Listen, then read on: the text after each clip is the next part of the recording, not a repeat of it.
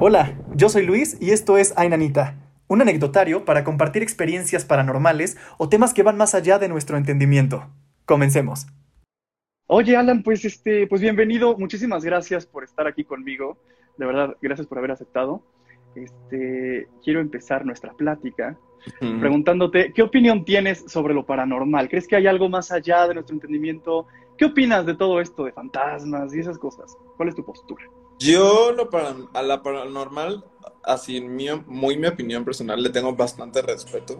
O sea, me gusta, no me gusta decir, o sea, como, cuando digo que le tengo respeto es que sí acepto que a la gente que no lo cree, o sea, nunca los intento convencer y así digo de que cada quien tiene sus razones para no creer. Y pese a que no me ha pasado así una, no me ha pasado ninguna experiencia en cuanto, o sea, algo así como muy cabrón de que vi un fantasma o como que se me apareció esta cosa o así, o sea, o no que o no como que recuerdo, no sé cómo explicarlo bien, pero solo puedo decir que le tengo mucho respeto porque no me gusta decir así como yo no creo en esas cosas porque siento que si digo esas cosas se me van a molestar. Y este, aparte porque por alguna razón tengo como amigos muy cercanos que han vivido cosas paranormales muy de cerca, entonces siempre los usuarios de fuente como para tener respeto, ¿sabes? Es como de que, o sea, es una muy amiga mía que no tendría sentido que no me estuviera diciendo la verdad y me contó esta anécdota así como súper cabrona y así yo así de que... Y la otra cosa que me hizo eh, ser creador o tenerle mucho respeto a lo paranormal tiene que ver con la anécdota de hoy. ok, ok, entonces pues vamos a entrar en materia. Cuéntame, ¿qué has vivido así que te sacó mucho de onda y que dijiste, ok, ¿qué, qué pedo es esto? Ok, lo que pasó, todo retoma exactamente hace 11 años casi. Y este, yo, para la gente que no sepa, yo soy de, bueno, no soy, pero viví toda mi, gran parte de mi vida en Campeche. Entonces en 2000, en la ciudad de Campeche. Entonces en 2010 yo me mudé a una casa y cuando, y cuando cuento esto no quiero que la gente crea así que, que mi familia tiene mucho dinero o algo así por el estilo. No sé cómo mi papá consiguió esta casa, que era como... No era broma. Como seis habitaciones, una cosa así. O sea, era una casa grande. Mm, o sea, sí, sí, sí. Para la gente que esté aquí y es de provincia, ustedes saben que en provincia las casas es más común que sean grandes. O sea, en la ciudad no hay tantas casas, pero en la provincia las casas a veces son muy grandes. Eh, nos vamos a esta casa porque mi familia es muy grande, somos cinco hermanos y este y pues mi papá y mi mamá y así. Y yo me acuerdo que cuando empezamos a ver como estas casas que nos íbamos a mudar y así, este llegamos a esta en un fraccionamiento de Campeche y, o sea, no te puedo decir que desde que entré dije así como, hmm, suspicious, porque yo no sé cómo, o sea, yo no soy de, ¿cómo lo puedo decir? Ok, no soy así como de, uy, siento mala vibra, pero sí soy de presentimientos. Ok. Entonces, algo yo dije así como, mmm, dije, me da como, ¿puedo decirlo serías aquí? Sí, creo que sí. Me da culo. O sea, me daba culo que la casa era muy vieja, porque si no dijeron que la casa era muy vieja. No sé de qué años, no te puedo decir, pero sé que era muy vieja. Y este. Y el caso es que nos terminamos mudando esta casa y pues ya todo lo que tenía que pasar y bla, bla, bla. Y en el transcurso que yo estuve viviendo ahí antes de irme justo a Puebla a estudiar a la universidad, este, que fue 2000, finales de 2009, 2010, 2011, 2012, principios de 2013. No sé cómo explicarte, Luis, porque lo que me pasó en esta casa me terminó persiguiendo un ratito en Puebla y como que no se quitó completo hasta ya yo como dos, tres años después de estar, como dos años después de estar en Puebla, o sea, me persiguió un rato. Lo que pasó y nunca me había pasado hasta esa edad, que yo tenía como 16, 17 años, era que, como se dicen palabras coloquiales de aquí de México, que se subiera el muerto. Ok. Pero mis sueños de subir, o sea, mis experiencias con la parálisis del sueño llamada más formalmente. Perdón si, en, mi cuento se, se, hace como bolas, pero es que estoy intentando contar esto de la mejor manera. Sí, no te preocupes, ok, te vamos agarrando el hilo. Este, mm, en la casa en general, voy a contar mis anécdotas en particular con, con la parálisis del sueño, pero también con otra cosita que sí me pasó con una, con una muy buena amiga. Hay una cosa que sí, que eso sí me da un poquito de miedo. Este, lo primero empezó cuando en uno de mis más fuertes sueños de parálisis del sueño, y que fue, luego fue un personaje recurrente en mis sueños, era que cuando yo dormía en esa casa, Luis, por alguna razón yo soñaba dentro de esa casa. O sea, yo si me dormía y soñaba en esa casa, perdón, cuando si me dormía, mis sueños eran adentro de la casa. O sea, yo no soñaba en Cancún, o sea, no, yo soñaba adentro de la puta casa. Entonces, muchos sueños, y te puedo decir que como 30 veces, no sé cuántas veces habrá pasado, yo me dormía y despertaba como, punto, en mi cuarto, pero con las luces prendidas. Y yo de, ah, ok, pero yo sabía que estaba soñando. Hasta te diré que, que pese a tener muchas experiencias feas con la parálisis del sueño, me molestaba mucho porque yo sabía que estaba soñando. Yo dije así, que, not again, not this. y es, salía una silueta como de una persona. Yo decía que parecía Jesús. O sea, era como una persona de pelo largo. Pero no te puedo. O sea, te digo que es Jesús porque no le veía silueta de mujer, pero era una persona con pelo largo. Y este. Mm, completamente negra. Paréntesis rápido que en un documental horrendo de Netflix, y cuando digo horrendo es porque me dio mucho miedo, pero un documental de Netflix que justo es de parálisis del sueño, describen mucho un tipo de siluetas y, y, por eso no me da, por eso me da miedo contarlo. Porque yo dije, yo no estoy solo aquí. sí, sí, sí. Em, entonces, esta silueta, me acuerdo que uno de los peores sueños fue que esta silueta como que yo estaba acostado en mi cama y como que de alguna manera me levantaba con sus brazos. No sé cómo explicarte si, si no recuerdo si el brazo se alargaba o no me acuerdo qué pasaba, pero esta silueta me agarraba así como de los de aquí de los hombros y me alzaba y me gritaba. Entonces, no te puedo explicar, Luis. Estos sueños de yo soñando en la casa, en distintas, y lo peor es que eran distintas partes de la casa o sea, me refiero a que soñaba así como en el cuarto de mis hermanas, o en la sala, o en el comedor, o en el cuarto. Y eran, lo que más me perseguía eran los gritos. O sea, yo en esa casa escuchaba, en mis sueños escuchaba gritos, pero gritos así, como de, ¿ya te acuerdas de estos gritos como de los videos que eran como para asustarte? Ajá. Como ese tipo de gritos, o sea, gritos feos, así como de, ¡ah! ¡ah! Así. ¡ah! así. Bueno, así, pero gritos muy feos. Y este. Yo, obviamente, algo que, algo que me choca a mis papás es que efectivamente yo les contaba esto a mis papás y mis papás, ¿qué, le van a hacer? O sea, realmente me tiraban a loco. Sí. Porque pues no podían hacer mucho, pues mis, mis papás eran así de que, ay, pues, rezale a la Virgen, ¿no? Yo, o sea, porque ya era muy recurrente.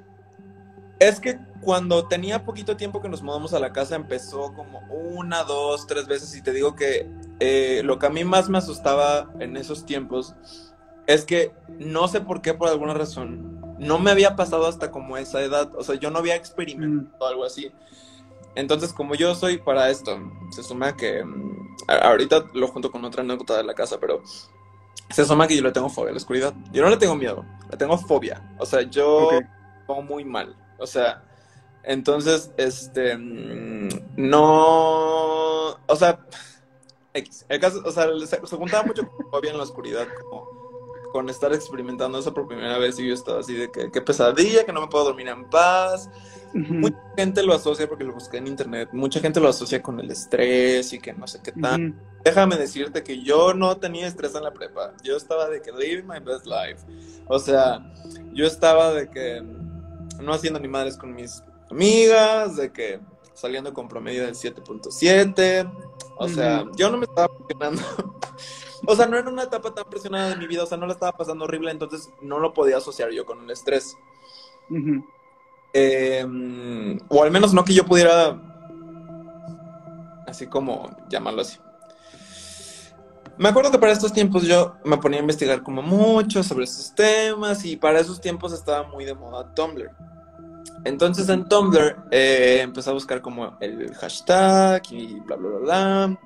Como de que sleep paralysis, jiji, jajaja. Vete tú a saber cómo chingados. Terminé en un post de muerte de, de cómo controlar tus sueños. O cómo inducirte. Estoy intentando recordar porque me acuerdo que hace poco tuiteé esto y alguien me pasó ese artículo. Porque no me acuerdo si lo vi en Tumblr o en 9gag, o en una esas páginas que estaba de moda en 2012-13. Eh, de que cómo provocarte sueños lúcidos. Y que para que tú tengas más control de tus sueños y que... O sea, justo que para no tener pesadillas o algo así, ¿sabes? Para tener más control de tu cabeza. Ok. Para esto, eh, una, otro dato rápido. Eh, mucho de lo que me puse a investigar de este, ¿cómo lo puedo explicar? Como la explicación científica de lo que me estaba pasando, es que en la parálisis del sueño aparentemente es que tus ojos se mueven mucho cuando estás durmiendo. Entonces es un estado del cuerpo entre que estás medio dormido y no estás medio dormido. Este post de muerte que empecé a ver en, en Tumblr, ya me acordé que fue en 9gag, pero fue como que lo encontré en Tumblr, pero el link, el, el artículo era en 9gag. Ajá. Si la gente aquí es muy joven, 9gag era donde antes salían los memes. Y ahorita solo entra niño rata, entonces si usan 9gag son niños ratas. Pero antes era muy cool.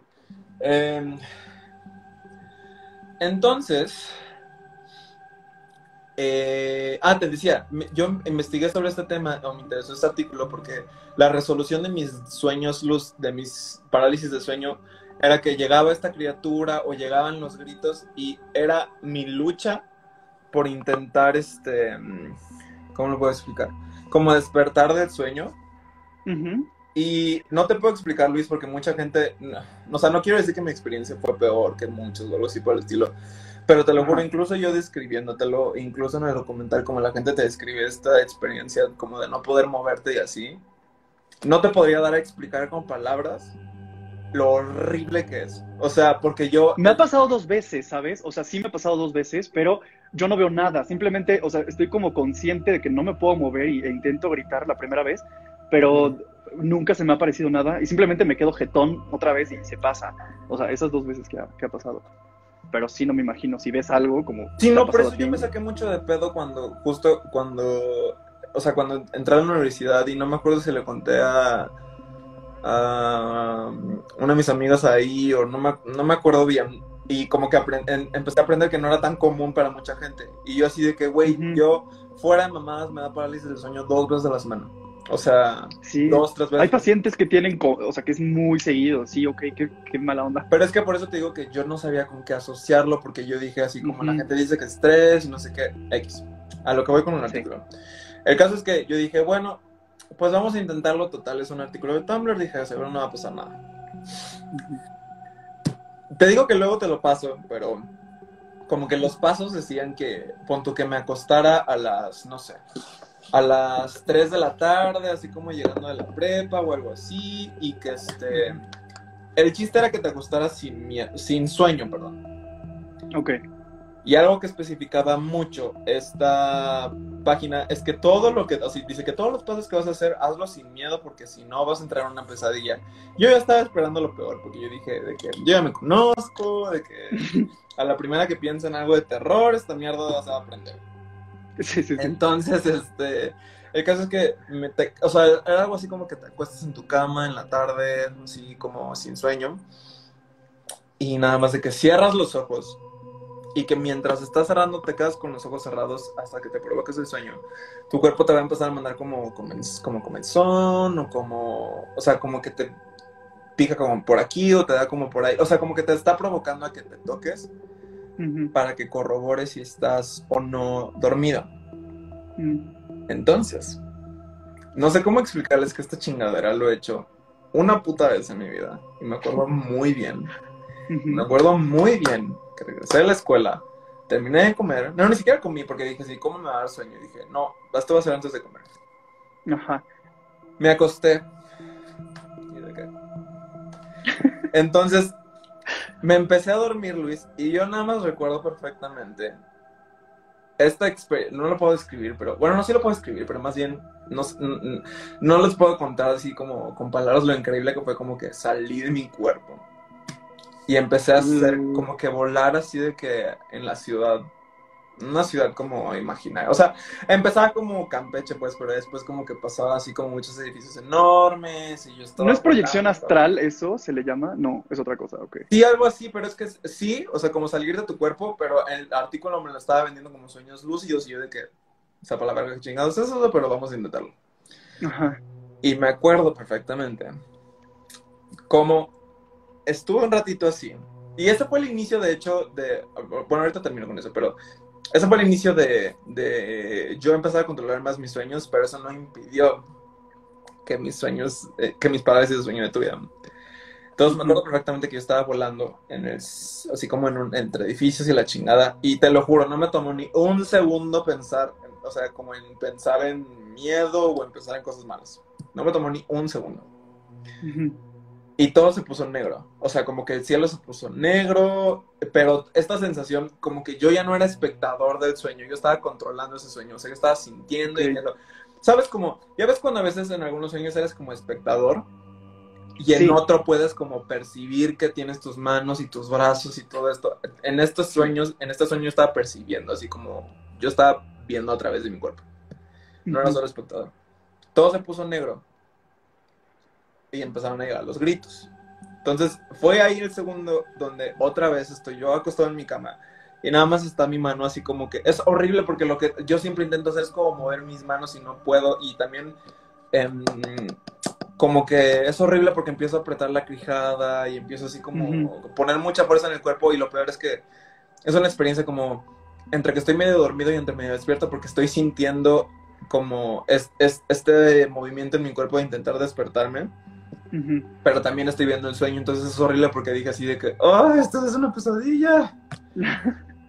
y este, y bueno, salí de eso, no lo volví a intentar, porque en ese entonces yo era muy paranoica, tenía 17 años, y leí que si yo hacía eso, le habría, ya sabes, típico así como de post de miedo de que le estoy abriendo la puerta al diablo, o sea, de que...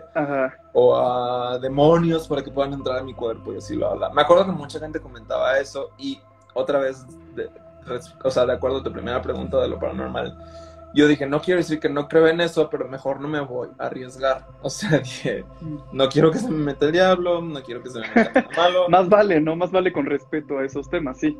Y dicho y hecho que hice eso hace 8 o 7 años, no lo he vuelto a hacer en mi vida. Pero les puedo decir que funciona. No lo estoy diciendo a los niños de aquí que lo hagan, pero funciona. Em, entonces, cuando yo empecé a hacer eso, eso inició esta nueva como ola de sueños que empecé a tener como... Pero estaba bien cabrón, Luis, porque yo hubo una etapa donde siento que empecé a soñar como diario. O sea, o cinco veces a la semana. Y mis sueños, por alguna razón, cuando empecé, cuando después de, que hice eso, mis sueños ya eran yo controlando el sueño. ¿Sabes? O sea, ya eran como... y por eso hubo un momento en que lo odiaba y me gustaba mucho porque entre que podía hacer un sueño así como muy cool donde yo podía volar o controlar esto o hacer eh, o hablar, no sé, como sueños que puedes controlar mucho, o sea, donde eres estás como en un videojuego o algo así. Entonces yo me la pasaba súper bien. Y luego estaban las pesadillas y vuelvo a hacer énfasis en esto ya de lo que me daba miedo. Mis pesadillas nunca eran en bosques, ni en carreteras, ni en lugares así como, como, pues como inventados, o sea, literalmente era en mi casa. Y lo que te iba a contar de mi casa, dos anécdotas que, que es, que es, ojalá, o sea, hasta el día de hoy siempre quería investigar como, o algún día enterarme como de qué es lo que pasó en esa casa. Porque lo peor es que, no sé si te ha pasado, pero a mí si me mueven una casa, yo para ese tiempo obviamente yo no, no renté esa casa, eran mis papás. Entonces, si me hubiera gustado quiénes vivieron ahí antes, o sea, de, o sea, cuándo se construyó esa casa, cuántas familias han vivido aquí, por qué ya no viven aquí, o sea, sí, sí, sí. ese tipo de cosas, porque em, entre broma y broma, así de que de seguro se murió alguien aquí, una chingadera así, una vez, el peor cuarto, hay, había Sí, sí había un peor cuarto en esa casa. El de mi media hermana era el peor cuarto. O sea, y te podía ¿A todos en la casa les pasaban cosas o solo a ustedes o solo a ti?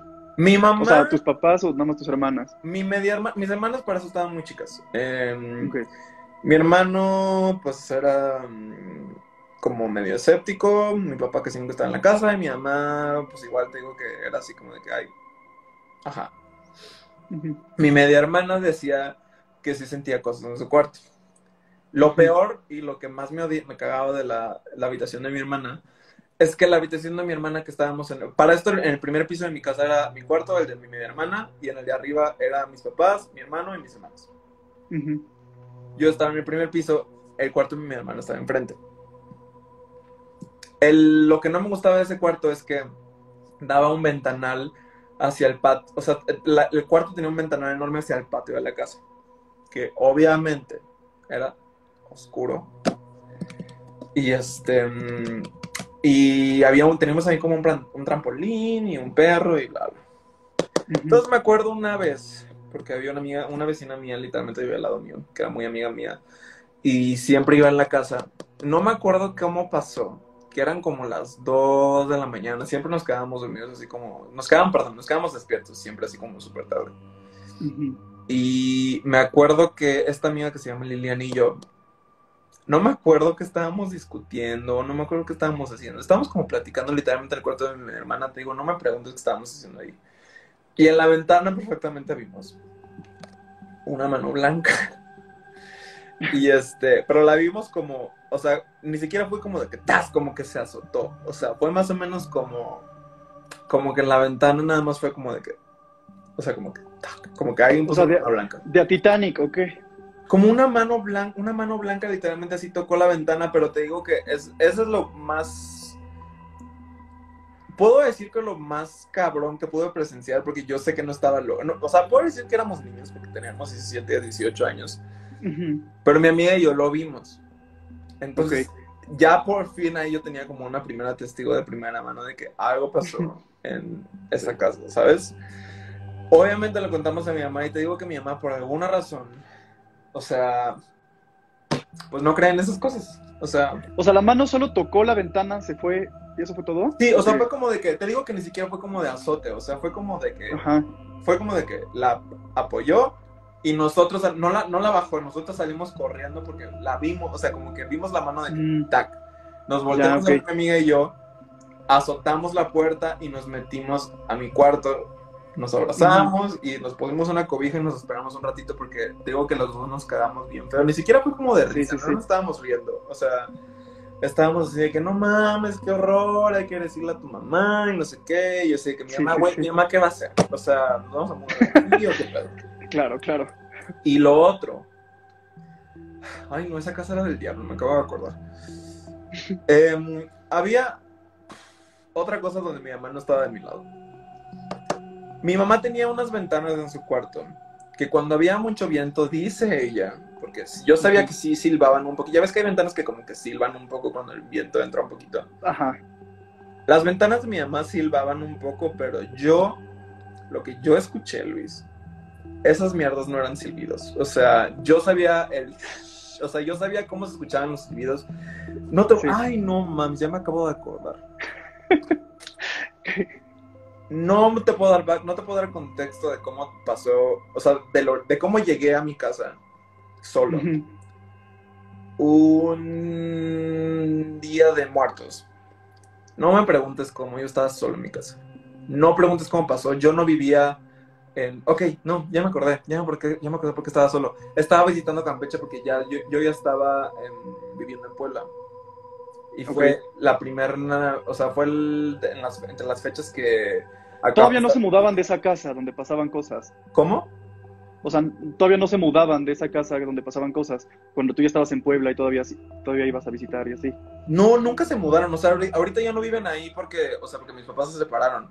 Pero mientras mis papás siguen casados, nunca se mudaron de ahí. O sea, cuando yo vivía en Puebla, ok, en contexto, cuando yo vivía en Puebla, mis papás seguían viviendo ahí. Y cuando yo iba a Campeche, literalmente yo regresaba a esa casa. Obviamente hacía yo lo posible para no estar tanto, tiempo ahí y aprovechaba mucho que mi amiga vivía al lado y me quedaba mucho a dormir con ella porque yo estaba así de que yo no, o sea, no quiero dormir en mi casa. Claro, claro. Te digo que no preguntes cómo un día, de, no sé si era Día de Muertos o Halloween, pero como un, entre esos, el 31 de octubre y 1 de noviembre.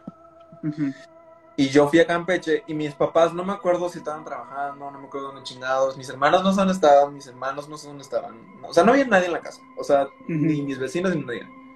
Y me acuerdo que yo le dije a mi mamá que no me dejara solo. Yo le dije, mamá, así de que. De que yo no me quiero quedar solo aquí. Y mi mamá, como siempre, dándome el avión de que, ay, no seas puto, todo bien. Y este, no, me dijo eso, pero ajá. Sí, sí, sí, ok. Este, entonces, yo me acuerdo que estaba en el cuarto. O sea, obviamente yo no. El... No me preguntes por qué se me ocurrió. Que yo dije, no me voy a quedar en el primer piso porque ahí está el cuarto maldito de mi hermana. Entonces voy a ir al cuarto de arriba, donde no debería pasar nada, al de mi mamá. Entonces, no sé por qué. Yo subí y estaba subiendo las escaleras y estaba entrando al cuarto de mi mamá. Entonces, mi fraccionamiento no era un fraccionamiento muy ruidoso. O sea, sí era bastante silencioso. ¿Sabes? Es, o sea, fraccionamiento de provincia, no pasan coches, o sea, no debería haber, ¿por qué, por qué haber ruidos? Yo debería escuchar puro silencio en esa casa. Sí. Y empecé a escuchar cosas abajo, o sea, como ruidos abajo, y así de... Y yo no soy guarda de película. Y dije, yo, ni madres me voy a sumar. Dije, o sea, ni madres me voy a sumar. Entonces, Luis, me voy al cuarto de mi mamá y cierro la puerta con seguro y dejo una lamparita prendida y me acuesto y me quedo en mi teléfono viendo mamá y medio y bla, bla, bla. Y empiezo, o sea, y me intenté dormir. O sea, yo dije de que me estoy súper mal viajando, de que no quiero ni... O sea, porque mi mamá estaba así como de que ponte a ver una película y yo estaba así de que me quiero dormir, o sea, de que para ya después abrir mis ojos, o sea, ya que sea de día, o sea, de que no soporto estar aquí, de este, en, o sea, en entre la oscuridad o algo así. No me preguntes por qué se me ocurrió de que dije, voy a dormir, pero ya sabes, o sea, yo soy de esos que es súper estúpido porque me da miedo la oscuridad pero cuando quiero dormir, dormir, lamentablemente tengo que apagar todas las luces, si no, no puedo dormir. O sea, te lo juro, podría estar yo en mi cuarto y te lo juro, así, uno de esos foquitos así de que, de los que conectas en la pared para que no te des miedo. Si está prendido no me puedo dormir, te lo juro que no me puedo dormir. Ok. Entonces, espera. Entonces. le pones mucho misterio, carajo, ¿qué pasó? Perdón. ¿Qué fue lo que sucedió? Entonces. me dejas muy picado, no entiendo. Entonces, Luis. Me acuesto a dormir y yo, justo por mis miedos que tenía en esa casa, cuando yo me dormía en esa casa, este, yo me tapaba completamente. No importa el calor que hubiera, o sea, digo, por suerte había aire acondicionado y de que lo ponía. Yo era de esos niños que ponía el aire acondicionado de que a 10 grados, pero yo me tapaba. O sea, yo estaba así de que envuelto, pero a 10 grados el aire acondicionado. Sí, sí, sí. Luis. Alan. Tú no vas a saber lo que pasó. Estaba yo dormido en esa cama. Y hubo un momento donde ya, ya sabes cuando estás sintiendo que ya te vas a dormir. Según yo, yo me estaba durmiendo. Fuera de mamadas, Luis. No sé por qué sentí que o escuché o mi cerebro me dio a entender, te digo, entre los silbidos que estaban pasando entre la ventana y así, bla, bla, bla, que mi mamá ya había llegado. Ajá yo estaba acostado, digamos que esta es como, era como una cama como king size. Y yo estaba acostado como en la orilla de la cama. Literalmente así como casi pegado a la orilla de la cama. Y siento que alguien se sienta en la cama, o sea, como cerquita de mí en la cama. Y yo dije, ya llegó mi mamá. Obviamente quito la colcha. Y no hay nadie. O sea, ¿sentiste cómo se sentaron? ¿Cómo, o sea, ya había un cuerpo ahí contigo? Lo, ajá, literalmente yo escuché, o sea, lo que yo escuché, Luis, es como, es como alguien entró al cuarto. No, no ruidos fuertes, no, no como pasos, no tacones, pero como que te digo que sientes como que, ya sabes que tu mamá te va a saludar, así como que te va a dar un besito, una chingadera, así por el estilo. Sí, sí. Te digo que esta sensación de sentarse fue como, ya, imagínate, te digo que estás dormido y alguien se sienta al lado de la cama como para darte las buenas noches, sentí que alguien se sentó al lado mío. Y yo dije, ya llegó mi mamá, por fin, qué puta paz. Y yo así de que, obviamente no quité la coche, así de que, ¡zas! Pero sí me asomé. Y vi la oscuridad perpetua y no había nadie.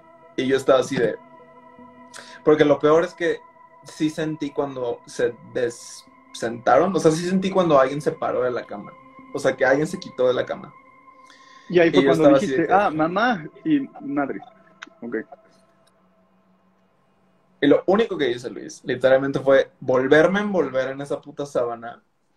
Y literalmente, te lo juro, te lo juro, te lo juro. O sea, le marqué a mi mamá, y no me contestó, y yo nada más me volví. Y fue una de las peores experiencias de mi vida porque yo estaba así como que esperando a ver qué pasaba porque yo estuve así de que esta mierda yo no la imaginé, de que estaba durmiéndome todavía, yo no estaba soñando, me estaba durmiendo todavía, o sea... Sí, sí, sí. No, ah, en fin.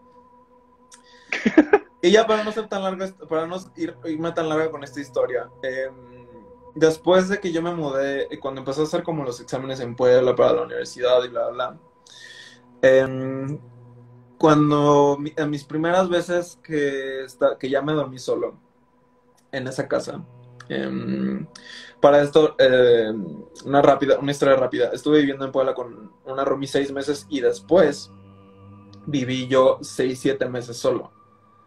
Todas estas pesadillas regresaron hasta que yo viví solo. Esto no pasó cuando yo estaba con Rumi. O sea, de estas pesadillas regresaron cuando yo empecé a vivir en la casa solo otra vez. O sea, se esperaron a que estuviera solito para empezar a atacar. Pero es que no sé cómo explicarte, Luis, que otra vez era horrible porque yo soñaba adentro. ¿Sabes qué es lo peor, Luis? Yo soñaba en la casa de Campeche. Yo no soñaba en la casa de Puebla. O sea, todo me llevaba de vuelta a la casa de Campeche, me acuerdo, y me acuerdo que yo siempre, siempre se lo comentaba a mi mamá, o sea, porque yo le decía a mi mamá de que mamá, de que tal vez te lo tomes como de broma o algo así por el estilo, pero siempre que sueño, sueño con la casa de Campeche como si algo hubiera dejado yo ahí, como si algo de, algo, o sea, como si yo tuviera algo pendiente en esa casa o no sé cómo explicarlo.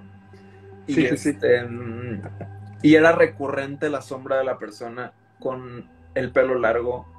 Y una vez, por eso te comentaba lo del sombrero, una vez sí traía sombrero. Dos, tres veces sí soñé con la persona con sombrero. Y yo suponía que era la misma. Yo me daba risa decir que era Jesús, pero es que te digo que la silueta era como algo así. Entonces yo dije de que, ay, pues el diablo está tomando forma de Jesús, o yo qué chingados Y este... Y pues hasta el día de hoy nunca, nunca me enteré porque va a sonar como de, va a sonar de miedo, pero Em, no quiero dar como mucho contexto de cómo se separaron mis papás, pero el caso es que mis papás no han vuelto a esa casa. O sea, nadie ha vuelto a esa casa. Esa casa mis papás la compraron. O sea, técnicamente es nuestra, pero nadie está viviendo ahí. Me ha contado mi mamá que se enteró una vez que se intentaron meter a robar y pues ya no había nada. Este. Y. O sea, mis papás literalmente la dejaron abandonada. O sea, esa casa ahorita literalmente tiene el pasto así de que hasta aquí, Luis. O sea, mis papás no se preocupan por esa casa porque pues ya ninguno vive ahí y pues ya están separados, a nadie le importa esa casa. Pero me da miedo que literalmente terminó como una casa abandonada. O sea, porque me acuerdo que una amiga me mandó fotos y está de que las putas plantas de que ya rodeando la ¿Tu amiga sigue viviendo ahí con la que te ibas? ¿Sigue viviendo por ahí? Su mamá, creo, sus hermanos. No estoy seguro. Ella, ella ya no, ella no vive en Campeche, creo. Qué miedo que algo te vinculara ahí y pues lo que hubiera se, se pegó un poco. Pero es horrible, es, horrible Luis, porque em, no me ha pasado, y fuera de mamadas, desde que vivo aquí en la Ciudad de México no he vuelto a soñar con esa casa. No tengo idea por qué. O sea, ¿ya no te da parálisis hoy en día de sueño? No me ha dado fácil en un año y no tengo idea por qué dejó de pasar. ¿Y nunca fuiste a tratamiento, ni checaste con un médico, nada? No. No, o sea, incluso, incluso sí, sí tomé, o sea, incluso sí llegué a ir como a, o sea, terapia hace como dos años, año y medio. Nunca toqué el tema porque justo dije me van a tirar a loco. Y este, pero sí, te digo que un, o sea, por, por mí, ¿qué pasa? O sea, ¿qué pasa que ya no, que ya no tengo eso?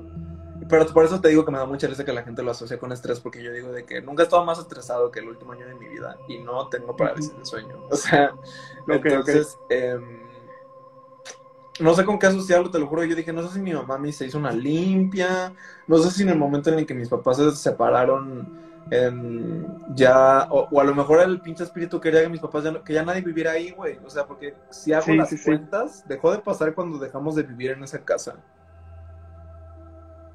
Sí, está, está muy extraño. Y eso es lo que me estoy dando cuenta ahorita, y eso es lo que da más miedo. Literalmente dejé de tener parálisis del sueño hasta que mi familia dejó por completo esa casa. Ok, qué raro.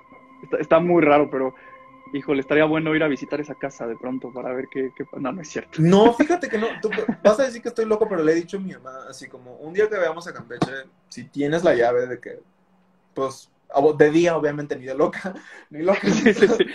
Entro de noche, pero, o sea, pero sí dije de que, ay, Dios mío, sí, sí me gustaría, pues, a ver si no dejé ahí algo de valor. wow. Y ya, o sea, pero por eso te digo que, cuando vi el documental me traumó mucho saber que estaba viendo como figuras similares.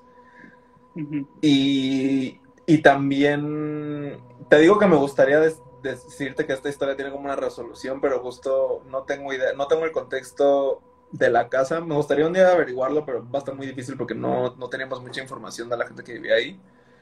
Y este, solo puedo decir que en conclusión, lo que sea que haya estado en esa casa, literalmente, no quería, tal vez no me quería a mí, o tal vez no me quería, nunca, nunca supe entender eso, tal vez no me quería a mí, o tal vez no quería a toda mi familia. Pero si no quisiera toda mi familia, no me estuviera haciendo eso solo a mí, porque eso solo me estaba pasando a mí. Sí, exacto, no le caías bien, pero mira, lo bueno es que ya no viven ahí y eso te dejó, lo que sé que estaba pasando, pues ya, ya no regresó. Pues no, ya no. Me persiguió pues hasta, por un ratito, pero aquí no. sí. Alan, pues estuvo, estuvo muy cabrón, estuvo muy chido y pues creo que sí hablamos del mismo documental, entonces para los que nos están viendo y los que nos verán después, se llama Nightmare y ahorita lo encuentras en YouTube, está subtitulado al español y todo, por si gustan verlo, está muy bueno y sí da miedo. Y pues Alan, muchas, muchas gracias por estar conmigo en el anecdotario y contarme todo esto, de verdad, mil, mil gracias. Cuando quieras, qué bueno que te gustó Luis, dije que estaba de ultratumba. sí, sí, sí sí me tuviste, me tuviste muy picado, creo que a todos nos tuviste muy al pendiente, que te parabas, te ibas, lo dejabas a medias. Ahí empezó. Sí, seguro sí era homofóbico, seguro solo era homofóbico, porque sí, pues, pues yo era el único gay de... Tiene mucho sentido. Yo era el único gay de esa casa, entonces era el fantasma homofóbico. La entidad era homofóbica. Ya tienes un nombre para este episodio, el espectro... Entidad homofóbica, así se va a llamar. El espectro homofóbico. el ente homofóbico. Pues ya Muchísimas gracias, Alan. A ti, Luis, cuando quieras. espero, ver, espero vernos pronto. Ya espero regresar a Ciudad de México y poder volver a vernos. Espero sí también igual. Cuídate mucho, Luis. Tú también. Gracias a toda la gente que nos Yo soy Luis y nos vemos en el siguiente anecdotario de Ay, Nanita.